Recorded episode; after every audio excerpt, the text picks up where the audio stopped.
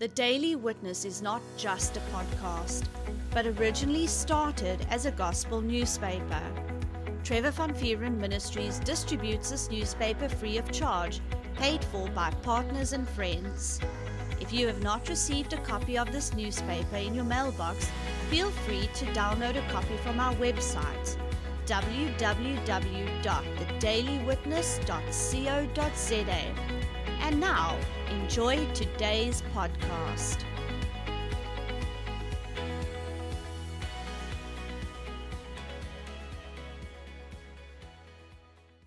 En goeiedag almal. Welkom by nog 'n weergawe van 'n Daily Witness. My naam is Marius Hatting. Welkom by nog 'n week, nog 'n boodskap wat ons hierdie week vir julle het. Maar voordat ons enigstens verder gaan, kom ons vir 'n oomblik met met gebed. Hemelse Vader, ons kom nou vandag na U in die naam van liefdevolle Seun Here Jesus Christus en ek sê vir Here baie dankie Vader vir die voorgesig wat ons weer gee vandag om U boodskap te kan bring. Ek vra in die naam van Here Jesus Christus dat die liefdevolle Heilige Gees in die woord sal kom dat mense se lewens verander kan word, dat mense die woord kan ontvang en dit in u woord kan toepas in hulle lewens. En ek vra dat mense se lewens verander sal word en dat u naam verheerlik mag word. Ek vra dit gebed in die naam van die liefdevolle Seun Here Jesus Christus. Amen. Goed mense, weer 'n keer baie welkom en nog 'n week en nog 'n boodskap wat ek hierdie week wil bring. Is lekker om weer 'n keer by julle te kan wees en ek hoop julle het na verlede week se boodskap geluister en weer 'n keer daarna geluister want dit is so belangrik om weer 'n keer na 'n boodskap te luister, nie net een keer nie. En ek het vandag en hierdie week 'n spesiale boodskap wat ek regtig wil bring en ek het regtig en toe ek Here se hart en leiding gesoek het in verband met die boodskap wat ek hier wil bring, bring het ek regtig gevoel hy hy het op my hart gebring dat mense hardloop weg van hom af. En my boodskap wat ek hierdie week wil bring is moenie weghardloop nie. Ek glo dit is so belangrik mense, veral vir God se kinders en kinders wat miskien die Here geken het op 'n sekere punt in hulle lewens en maar nie meer nie is. Almal hardloop weg is. Hulle hardloop weg van hom af. Of dit kan wees of dit nou in verskillende areas, dit kan wees uit uit veroordeling uit of ander goeters, maar ek gaan heelwat skrifgedeeltes dek en die een skrif wat ek wil mee, mee begin is in Hosea 12 vers 7 en ek lees uit die nuwe lewende vertaling uit en dit sê hierso kom terug na jou God toe tree op met liefde en regverdigheid en lewe voortdurend met 'n vaste vertroue op jou God. En hier is 'n skrifgedeelte in die Ou Testament, maar soos ek van tevore genoem het mense en baie van die, van die mense word as hulle na my boodskap luister, weet dat baie van my skrifgedeeltes wat uh, word meer as een area van ons lewens kan dit toegepas word. En een ding wat baie mense moet weet, God is God. Hy is hy is vandag gister tot aan ewigheid bly dieselfde, hy verander nie of dit nou Ou Testament of Nuwe Testament is, die Here bly die Here. En ek gaan weer 'n keer dit lees en sê so kom nou terug na jou God toe. Tree op met liefde en regverdigheid en lewe voortdurend met 'n vaste vertroue op jou God. As ek na hierdie skrif kyk, kan ek daar klaar sien daar is twee vereistes wat mense na moet kyk as hulle na hierdie skrif kyk. Die een is tree op met liefde en regverdigheid en die tweede ene is lewe voortdurend met 'n vaste vertroue. En ek het al van tevore gepraat oor naaste liefde en ek het van tevore gepraat oor dat mense weet baie goed die skrif maak baie duidelik dat geloof sonder dade is dood, maar mense weet ook baie dat geloof en liefde werk saam. Ek het al van tevore ook in my boodskappe baie daarop gehamer dat geloof en liefde werk saam.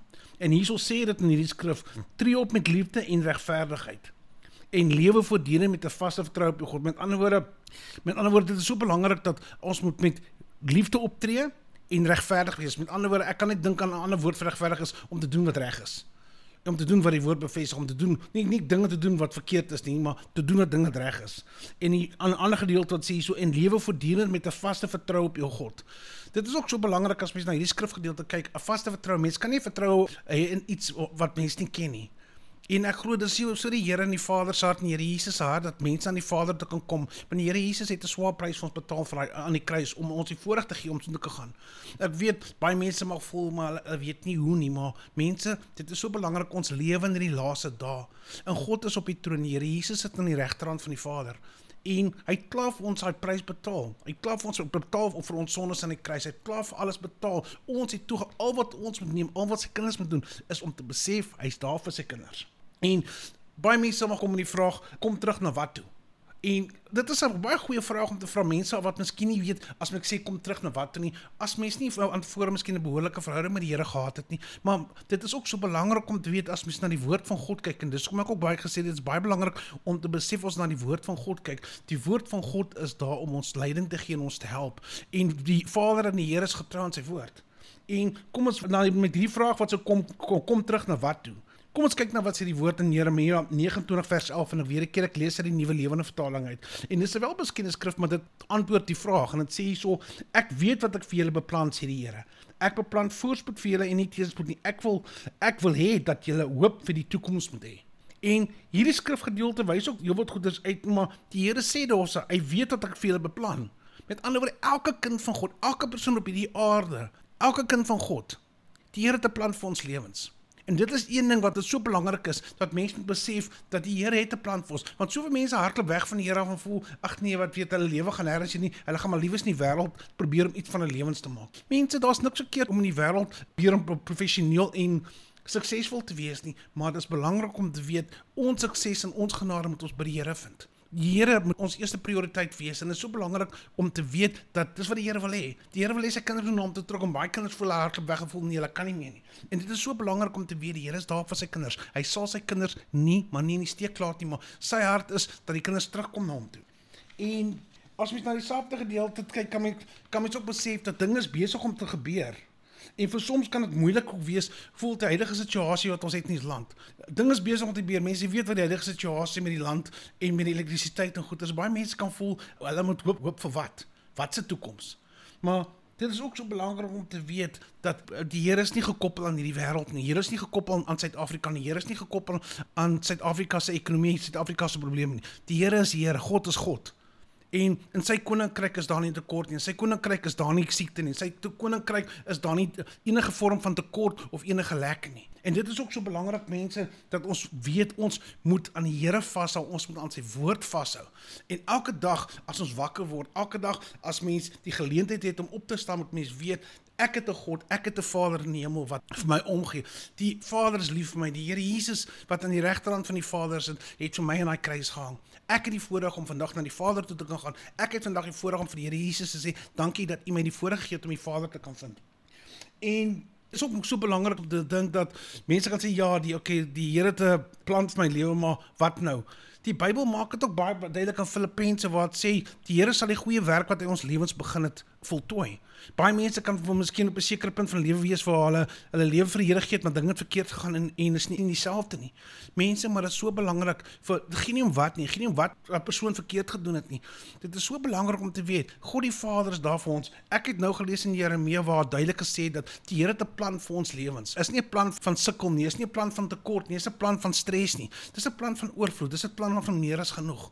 Maar dis ook so belangrik om te weet, die woord maak dit baie duidelik in Filippense waar dit sê dat die Here sal die goeie werk wat hy ons begin het voltooi. Ek gaan dit lees hierso. Dit sê hierso en ek lees uit die nuwe lewende vertaling uit en dit sê hierso ek is oortuig dat God die goeie werk wat hy in julle begin het, sal voortsit totdat hy dit voltooi op die dag wanneer Jesus Christus terugkom. Mense, baie mense sal voel, "O goed, hulle gee hulle hart en lewens vir die Here, maar wat nou?" Hier's wat ek het nou net gelees. As ons in ons verhoudings met die Here vashou, as ons tyd in sy woord spandeer, as ons tyd spandeer om toe te pas in ons daaglikse lewens wat sy woord bevestig en dit nie net lees en vergeet nie, maar om sy woord te vat en toe te pas. As sy woord byvoorbeeld sê jy moet jou naaste lief hê soos jouself en uit te gaan en jou en daai naaste liefde toe te pas. En dan voel elke dag toe te pas wat sy woord bevestig. Dit sal ons in 'n plek bring waar ons verhouding met die Here standvastig is. Dit sal ons op 'n plek bring waar ons verhouding met die Here sterker gaan word.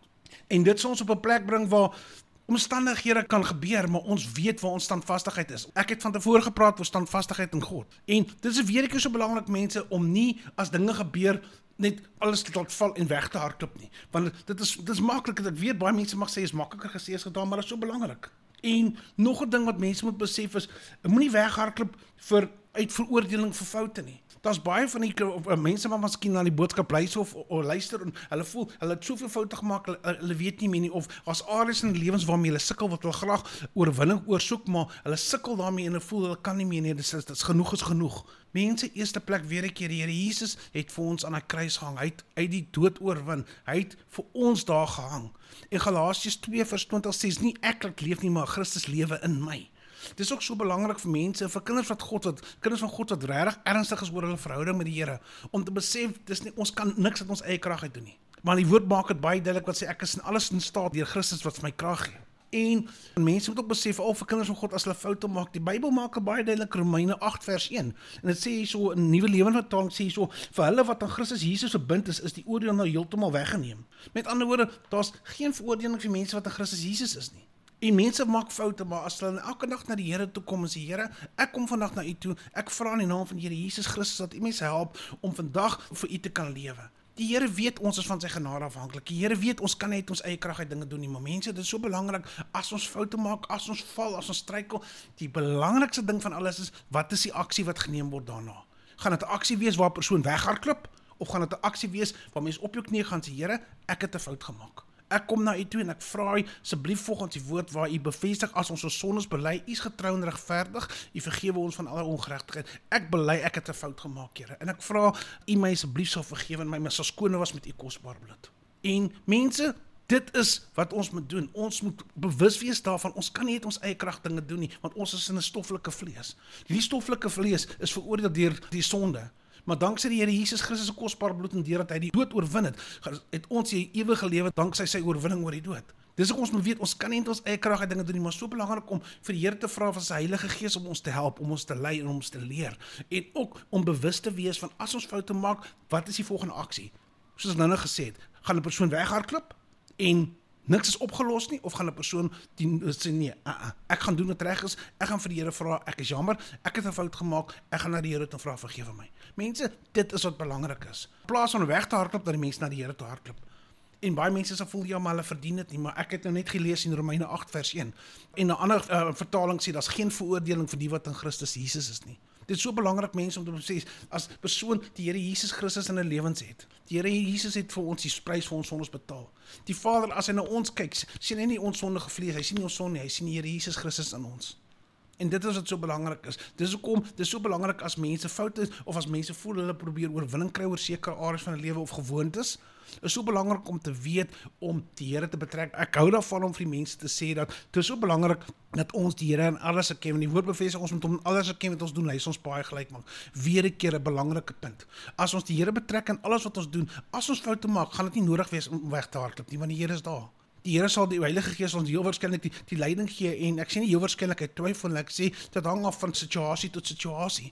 Maar die beste ding om te doen is om vir die Here te sê Here as ek 'n fout gemaak het ek vra u asseblief vergewe my. En dit is baie belangrik mense. En dit is so belangrik vir kinders van God om sterk en dapper te wees. En dit is nodig mense. Dit is so nodig om nie moed op te gee nie.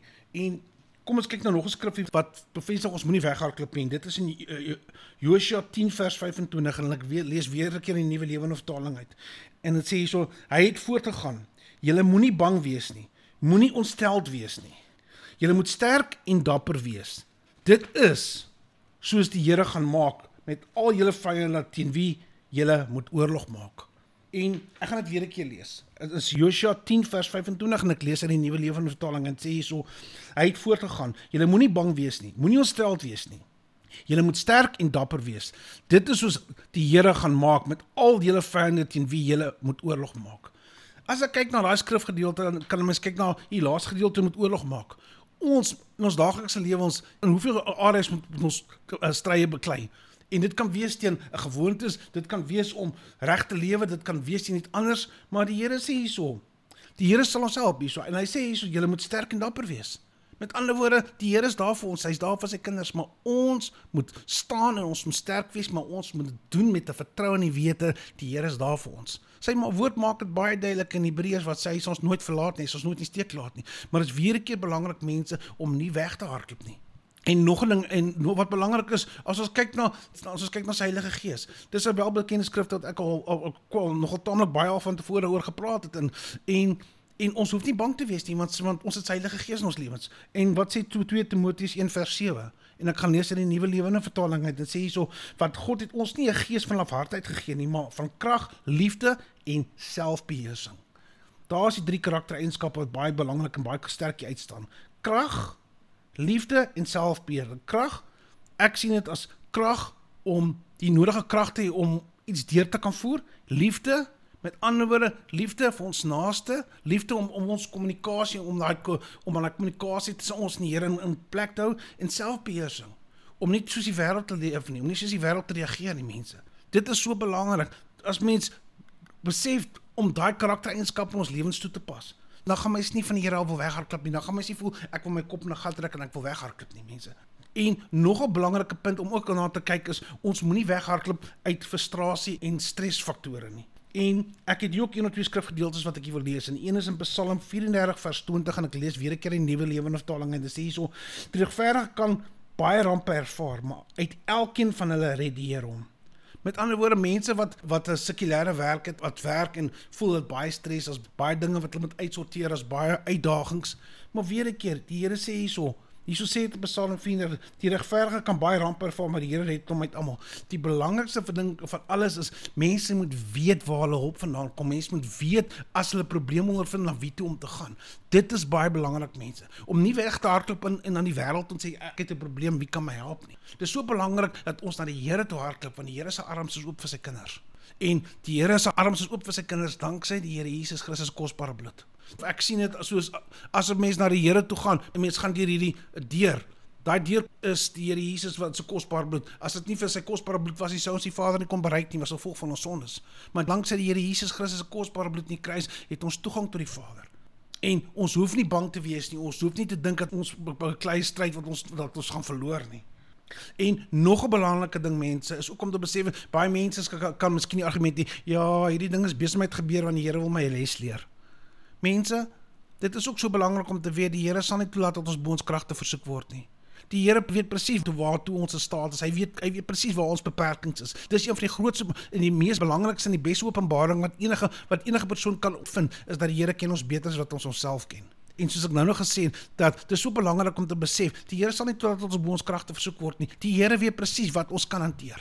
En as 'n persoon na omstandighede sê, "O ja, maar ek ek glo die Here wil my les leer." Die beste ding van alles is om uit te vind wat sê die woord van God daaromtrent. As dit iets is wat die resultaat is van omstandighede wat die gevolg is daarvan, mens moet ongelukkig besef dat wat jy saai sal jy maai. En dit kom daarop neer as mense verkeerde dinge doen, moet hulle besef daar gaan gevolge wees daarvoor daarvan. En mense kan sê ja, maar hoekom my gebeur in die eerste plek dat mense moet besef wat jy saai sal jy maai. Of dit nou goed of sleg is, dit werk van albei kante af. En weer 'n keer, as mens vir die Here lewe en daar uitdagings kom of daar's iets wat na vore kom wat nie beplan was nie, beste ding van alles is gaan na die Here en sê Here, ek maak dit aan U bekend. Ek vra dat U my help. Volgens die woord wat bevestig dat U sal my die krag gee en U woord bevestig U sal my help in alles. En dit is ook so belangrik mense dat ons weet waar ons ons sterkte vind en dis in Here Jesus Christus. Ons weet ons kan na die Vader toe gaan. Ons weet ons kan na die Vader toe hardloop enige tyd. Die Vader is daar vir sy kinders. Maar dis belangrik vir sy kinders om te weet hulle moenie weghardloop van die Here af nie. Hulle moenie voel hulle kan nie meer hanteer nie. Hulle kan nie hulle hulle kwalifiseer nie na die Vader toe gaan nie. Hoe kan die Vader vir hulle luister? Hulle te, te maak te veel foute. En dis nog 'n ding wat die woord baie duidelik uitwys en en dit sê hierso, val mense wat foute maak en hulle voel hulle moet foute bly. Die Bybel sê hoeveel keer moet ons ons vir ons dan moet vergewe? Die Here Jesus het uitgewys 70 maal 7 keer. En as mens na die Here toe kom en daar's iets wat mens probeer uitsorteer en sê en mens val en die belangrikste ding is moenie weghardloop nie. Gaan na die Here sê Here, ek het 'n fout gemaak. Ek kom na U toe, ek vra asseblief my help. Ek vra die Heilige Gees hulp. Ek vra U hulp. Ek vra U leiding in hierdie area van my lewe.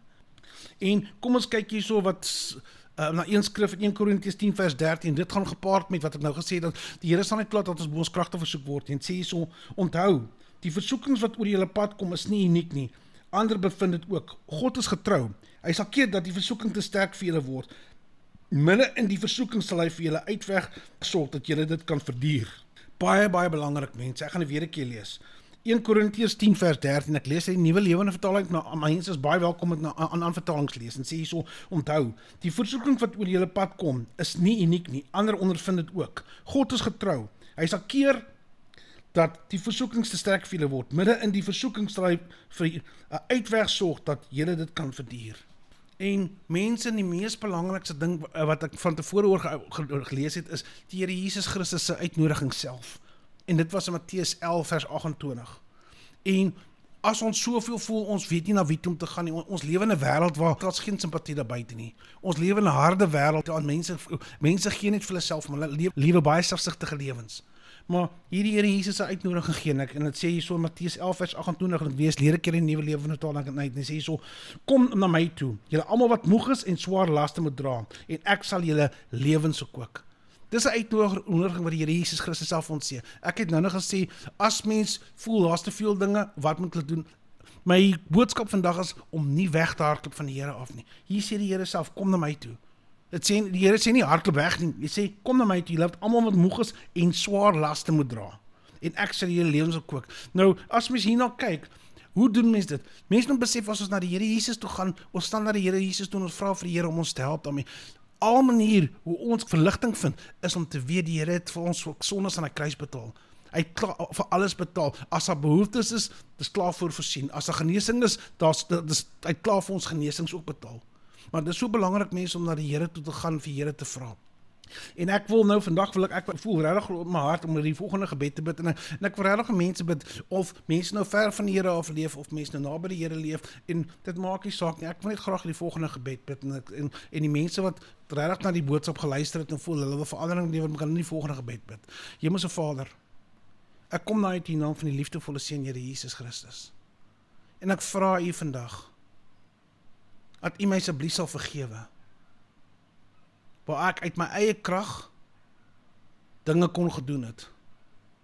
Waar ek uit my eie krag uit gedink het dit is beter om van U af weg te hardloop. Ek kom vandag terug na U toe. En ek vra U en ek vra die Here Jesus om weer my lewe in te kom as my saligmaker, my verlosser. En ek vra Here Jesus dat U my met U kosbare bloed sal skoon was, skoner as die witse sneeu. En ek vra u vandag dat u Heilige Gees my asseblief sal help en my sal lei en leer om van u afhanklik te wees en nie van u af weg te hardloop nie. Ek vra die gebed vandag in die naam van die liefdevolle Seun Here Jesus Christus. Amen. Amen. Amen. Mense as enigiemand hierdie gebed gebid het, asseblief kontak die bediening en laat weet ons. Dit is altyd 'n voorreg om te weet as mense se lewens verander word en ek is ongelukkig uit tyd het en ek wil die mense asseblief aanmoedig om weer 'n keer na die boodskap te luister en groot asseblief kyk uit van ons boodskappe en dit sal lekker wees om te hoor as as die Here verandering in mense se lewens bring. En groot asseblief onthou ook geloof kom dien aan die woord van God te luister. So bly luister en mense mooi bly en ons sal weer 'n keer gesels. Hey everyone. If you enjoyed today's podcast, feel free to let us know by contacting us via our Telegram channel, Trevor Van Vieren Ministries, or send us a message on our Facebook account. And if you liked what our ministry is doing, why not partner up with us and sow into God's vision, which is to bring a printed copy of our newspaper to every house in our city? All funds are used to increase the print run and reach more houses with the good news of Jesus Christ. You can sow via our website at www.thedailywitness.co.za. There you will find a tab called Sow into a Vision. If you are inside of South Africa, you can use the option of SnapScan. You can download this app free of charge from Play Store or iTunes. If you are outside of South Africa, you can use our option of Give and Gain. We thank you for your faith and generous support. Remember, we love you and Jesus loves you.